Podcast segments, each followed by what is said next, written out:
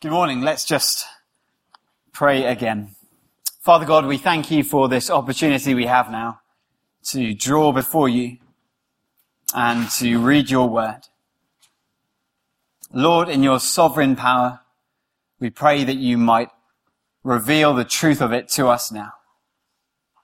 Give us open ears. Give us warm hearts and speak your truth, we pray. In Jesus' name, Amen. Well, I must confess that when I first sat down to study this passage a few weeks ago, I was completely baffled by it. And as you can imagine, it, it didn't do much to bolster my confidence when the first resource I turned to for assistance began with a quote from one commentator who said, we do not see how this chapter could be used in a sermon. Alas, casting such pessimism aside, I want to start with a story full of hope. Now, the lady on the left of your screen is Gladys Kenny. She is 97 years old. And for the last 67 years, she has been an ardent Leicester City fan. Despite enduring many more downs than ups during this period, including the agony of relegation nine times over, she's always remained a faithful supporter. And this year, her faithfulness was finally rewarded. Not only with Leicester winning the Premier League title, but also the opportunity to present the trophy itself to her beloved team at the King Power Stadium. To put it simply, Daniel 11 is all about remaining faithful in turbulent times, much like dear old Gladys. Now, to understand Daniel 11, we need to appreciate where it sits in the book. Chapters 10 to 12 form a single vision of simultaneous earthly and heavenly conflict stretching right from Daniel's day until the end of time. Now, we don't have time this morning to cover the vision in chapter 10, but it is worth noting the impact that it had on Daniel. So in chapter 10 verse 8, we're told he had no strength left. His face turned deathly pale. Then in verse 10, we read of Daniel trembling on his hands and knees. In verse 15, he's left speechless or mute as it's sometimes rendered. In verse 16, he's overcome with anguish and feels very weak. And in verse 17, Daniel's strength is gone. He can hardly breathe. You see, this was no daydream for Daniel. What he saw in the vision profoundly affected him. And this is where we pick up in verse 1 of chapter 11, which places Daniel in the first year of Darius the Mede, which was 539 BC, and the year in which a decree allowing the Jews to return from exile to their own land was issued. So let's open Daniel 11 together and read just verses 2 to 4. Daniel 11 verse 2. And now I will show you the truth. Behold, three more kings shall arise in Persia, and a fourth shall be far richer than all of them. And when he has become strong through his riches, he shall stir up all against the kingdom of Greece. Then a mighty king shall arise, who shall rule with great dominion and do as he wills. And as soon as he has arisen, his kingdom shall be broken and divided towards the four winds of heaven. But not to his posterity, nor according to the authority with which he rules. For his kingdom shall be plucked up and go to others besides these. So, I hope you've got your history hats on Verse 2 tells us that three more Persian kings will follow Darius. But the fourth, a guy called King Xerxes, who we meet elsewhere in the book of Esther, will be more powerful than all of the others. Now to help us understand the extent of his power, this map shows us the boundaries of the Persian Empire at its pinnacle. It extends right to the border of Greece all the way across to the border of modern day India. And as a show of his wealth and strength, we are told this king, Xerxes, will declare war on Greece. A venture that history tells us ended in Xerxes' defeat at the Battle of Salamis. Now the narrative moves quickly on, jumping forward almost a century, and the focus shifts abruptly from the Persian Empire in verse 3. We read, Then a mighty king shall arise, who shall rule with great dominion and do as he wills. Now the mighty king referred to here is Alexander the Great of Macedon, which is in northern Greece. Alexander the Great is a familiar historical character, someone we've already encountered, in fact, in the book of Daniel. He's first alluded to right back in chapter 7 as the third of four beasts, a leopard with four heads and four wings. And he then pops up again in chapter 8 as the male goat who comes from the west to destroy the ram, which represents the Persian Empire. And, just as being prophesied, having ascended to the throne, Alexander the Great set about conquering the Persian Empire with incredible speed.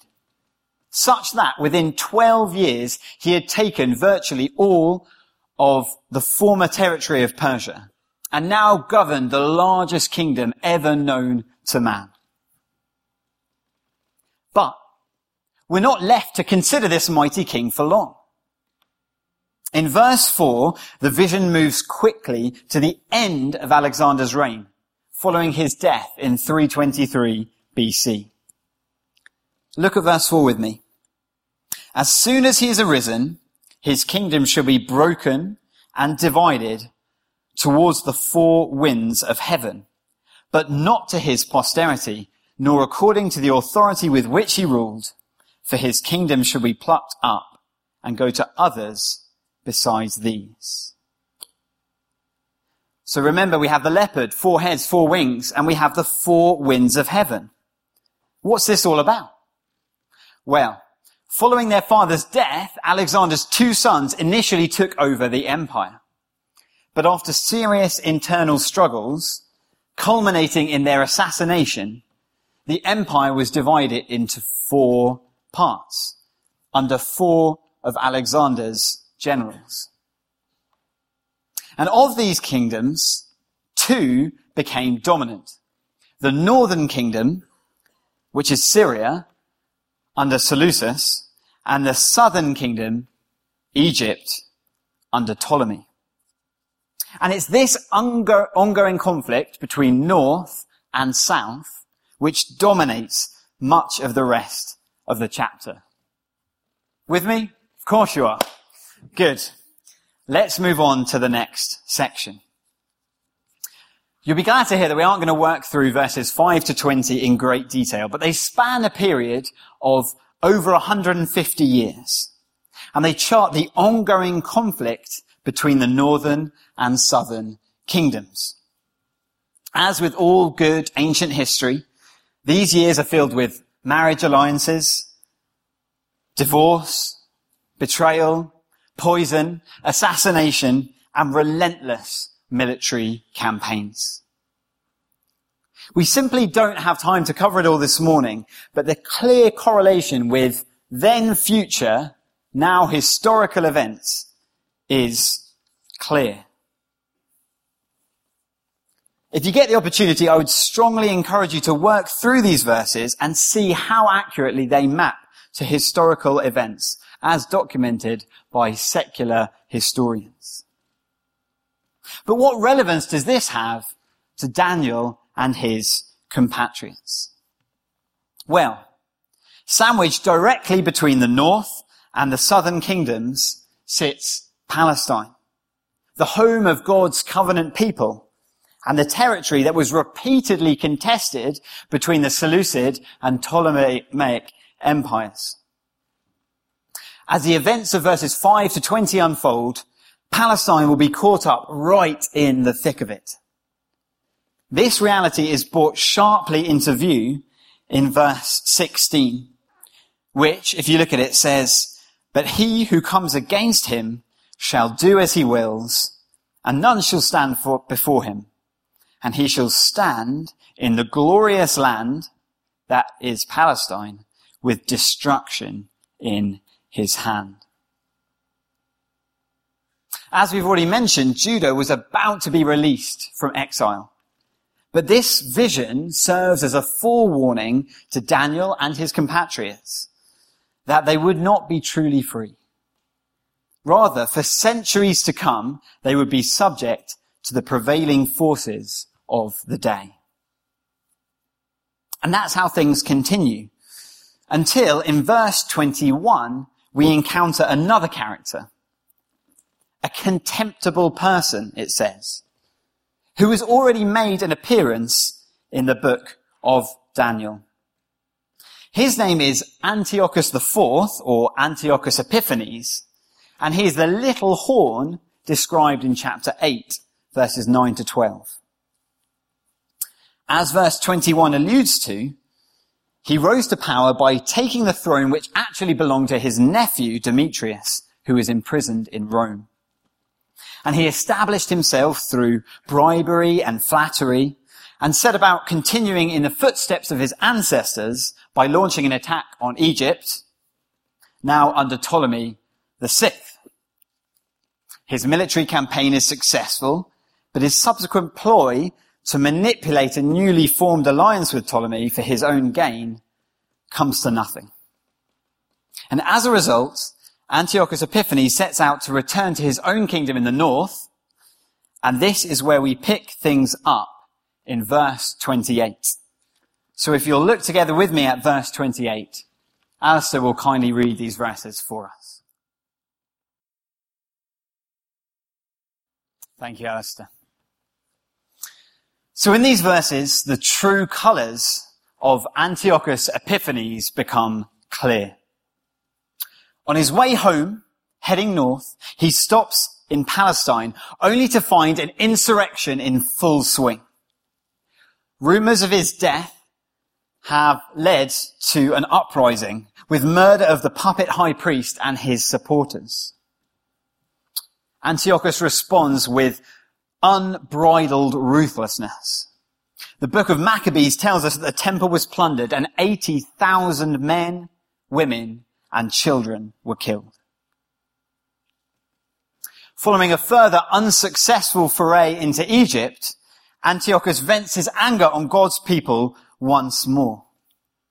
His forces enter and desecrate the temple, stopping the regular burnt offerings ordained by God setting up an altar in the temple to Zeus and celebrating pagan rites, including the sacrifice of pigs on the altar of burnt offering.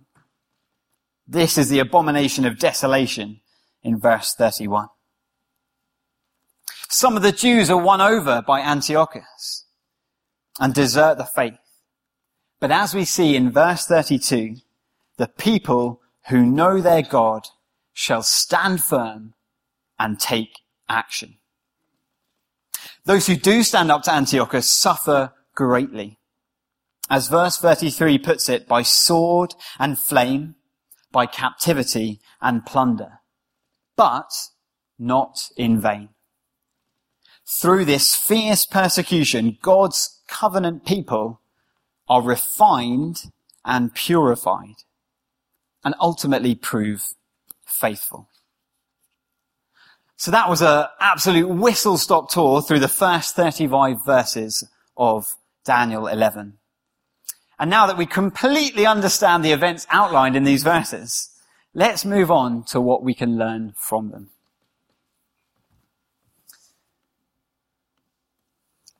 Firstly then, standing proudly against God. Twice in this passage, there is a phrase which aptly captures the attitudes of all of these kings.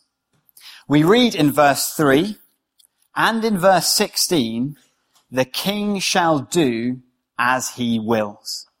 The king shall do as he wills.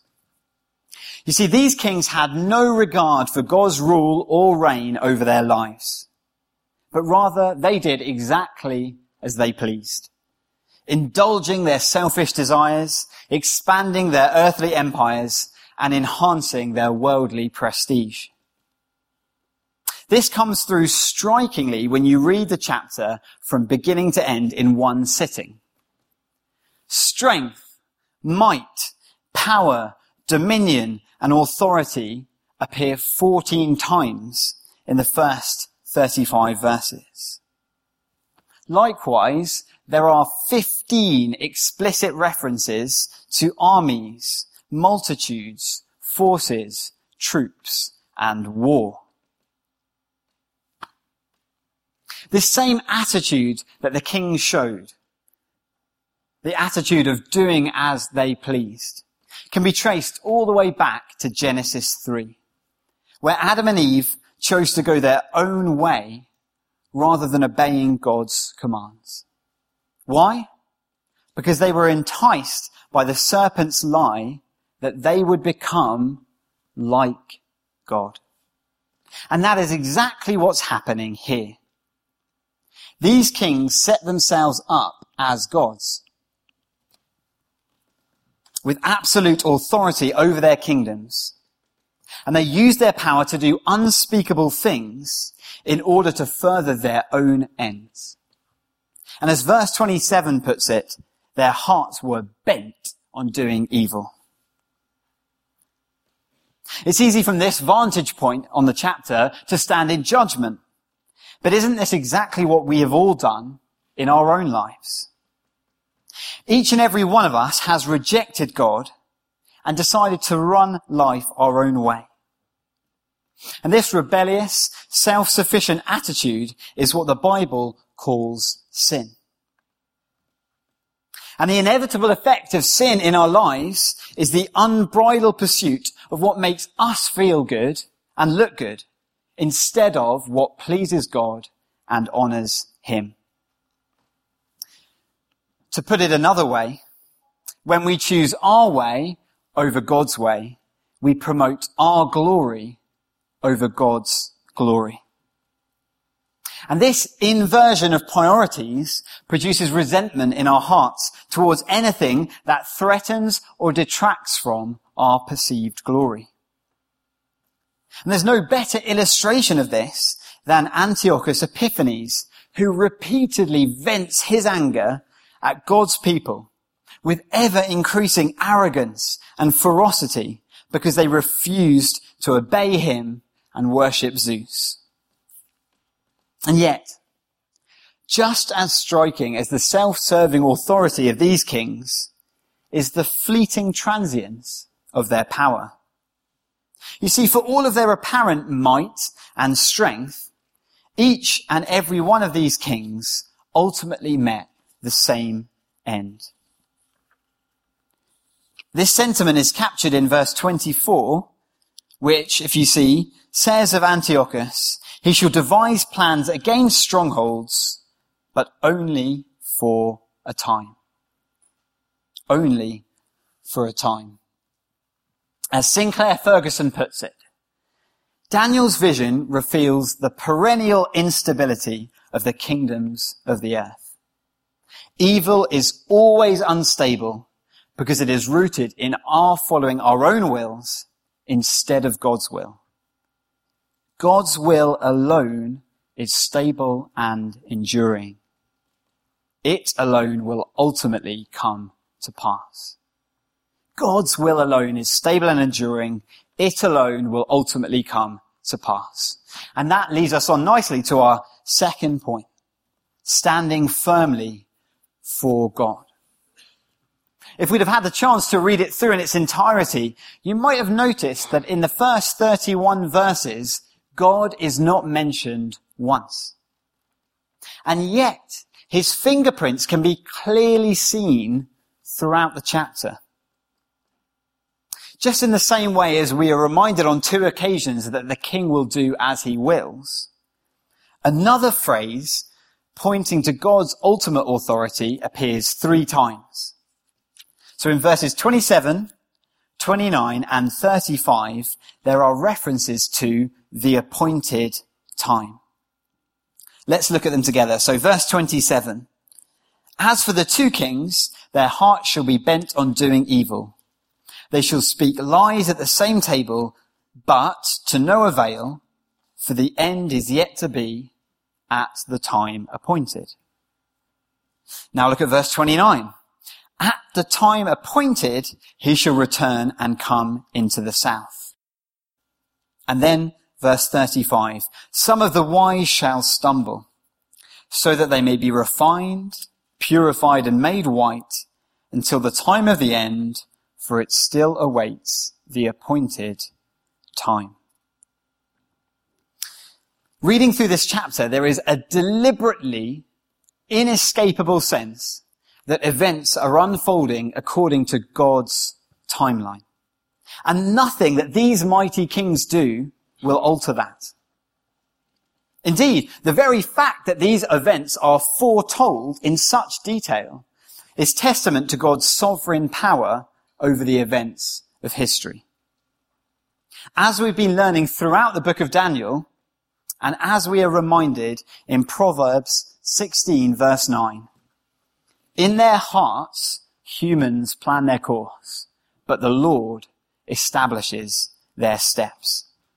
These kings were no different. And this truth is incredibly important as we look to the response of God's people in the face of adversity in this chapter. You see, at the height of their persecution, we are told in verse 32 that the people who know their God shall stand firm and take action. And my question is this. What was it about the people of God that they knew about God that empowered them to stand firm? What did they know about God that enabled them to stand firm? Well, was it not their underlying and unshakable confidence in the sovereignty of God? Was it not that they maintained an eternal perspective, committing themselves to the righteous one who judges justly and trusting that their present afflictions would pale into insignificance in the face of eternal glory to come. And what struck me as I studied this passage was if God's people then stood firm because of confidence in what were veiled promises in the Old Testament, how much more should we stand firm in the light of the confidence that we now have through the finished work of Christ. Listen to this quote. The gospel enables us to deal with difficult, momentary experiences because it assures us of the permanence of God's promises.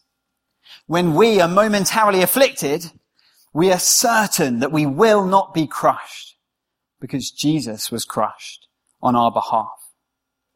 When we are persecuted, we know that God will not forsake us because Jesus was forsaken in our place. And when we experience death, we need not fear, for we know that we will experience resurrection life because Jesus bore the penalty of death on our behalf. As much as the God's people in Daniel had cause for confidence, how much more confidence should we have? And what glorious motivation to stand firmly for God. Alistair's now going to read to us the final verses of the chapter. So we've called this section the last stand. And a last stand is, as Wikipedia kindly informs us, a general military situation in which a body of troops holds a defensive position in the face of overwhelming odds. Famous battles where there are last stand include Waterloo and Bighorn. And this is the situation that the people of God find themselves in as we enter into these final verses. Now in verse 36, there is a subtle shift of focus.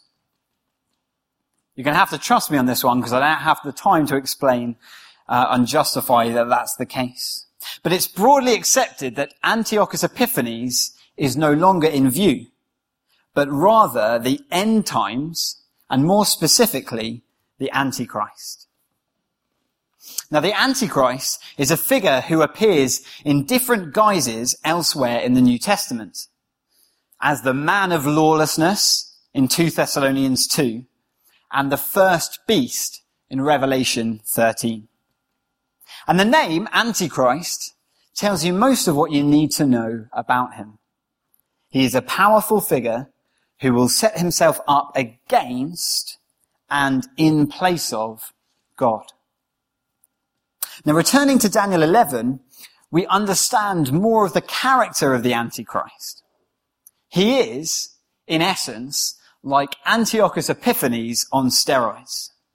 The ultimate expression of the evil which preceded him. And this caricature is borne out in the verses we've just read together. Did you notice that we hear echoes of the first 35 verses? Look at verse 36. It opens with the now familiar phrase, and the king shall do as he wills. We've heard that before, haven't we? Similarly, we see the same obsessional focus on authority and military dominance. In verse 38, we're told he shall honor the God of fortresses. And again in verse 39, he shall deal with the strongest fortresses.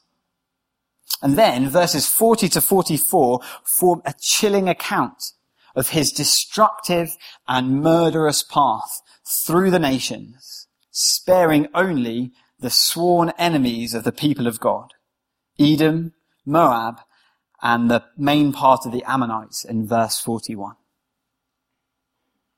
Furthermore, the Antichrist is characterized by that self-same desire to exalt himself rather than glorify God. And he does so to unprecedented levels. Look again at verse 36. He shall exalt himself and magnify himself above every God and shall speak astonishing things against the God of God. You see, the Antichrist does nothing in halves. He is completely dedicated to self-glorification and therefore unswervingly committed to the decimation of God's people and the denigration of God's name. But just as hope seems lost, we come to the end of verse 45, where we see that the Antichrist shares not only the same characteristics as his predecessors, but also the same fate. Look at the verse with me, verse 45, the second half. Yet, emphatically, yet he shall come to his end with none to help him. You see, for all of his might, his power, and his self-attested glory, this figure is simply blown away by Christ swept away like a toy soldier. T.S. Eliot captures it perfectly in his poem, The Hollow Men. This is the way the Antichrist ends. Not with a bang, but a whimper. Such is the power and the might and the majesty of the God that we adore. And what motivation to stand firm, whatever the devil may throw at us in view of what is to come in the end. So, we have thought of the characteristics and the fate of those who stand proudly against God. The cause that we have to stand firmly for God in the face of persecution and the way in which events will unfold at the end of time, including the unequivocal defeat of the Antichrist by our glorious Saviour, the risen Christ. And I just want to leave you now with these words from Romans chapter 8 ringing in our ears. Who shall separate us from the love of Christ? Shall tribulation or distress or persecution or famine or nakedness or danger or sword? No.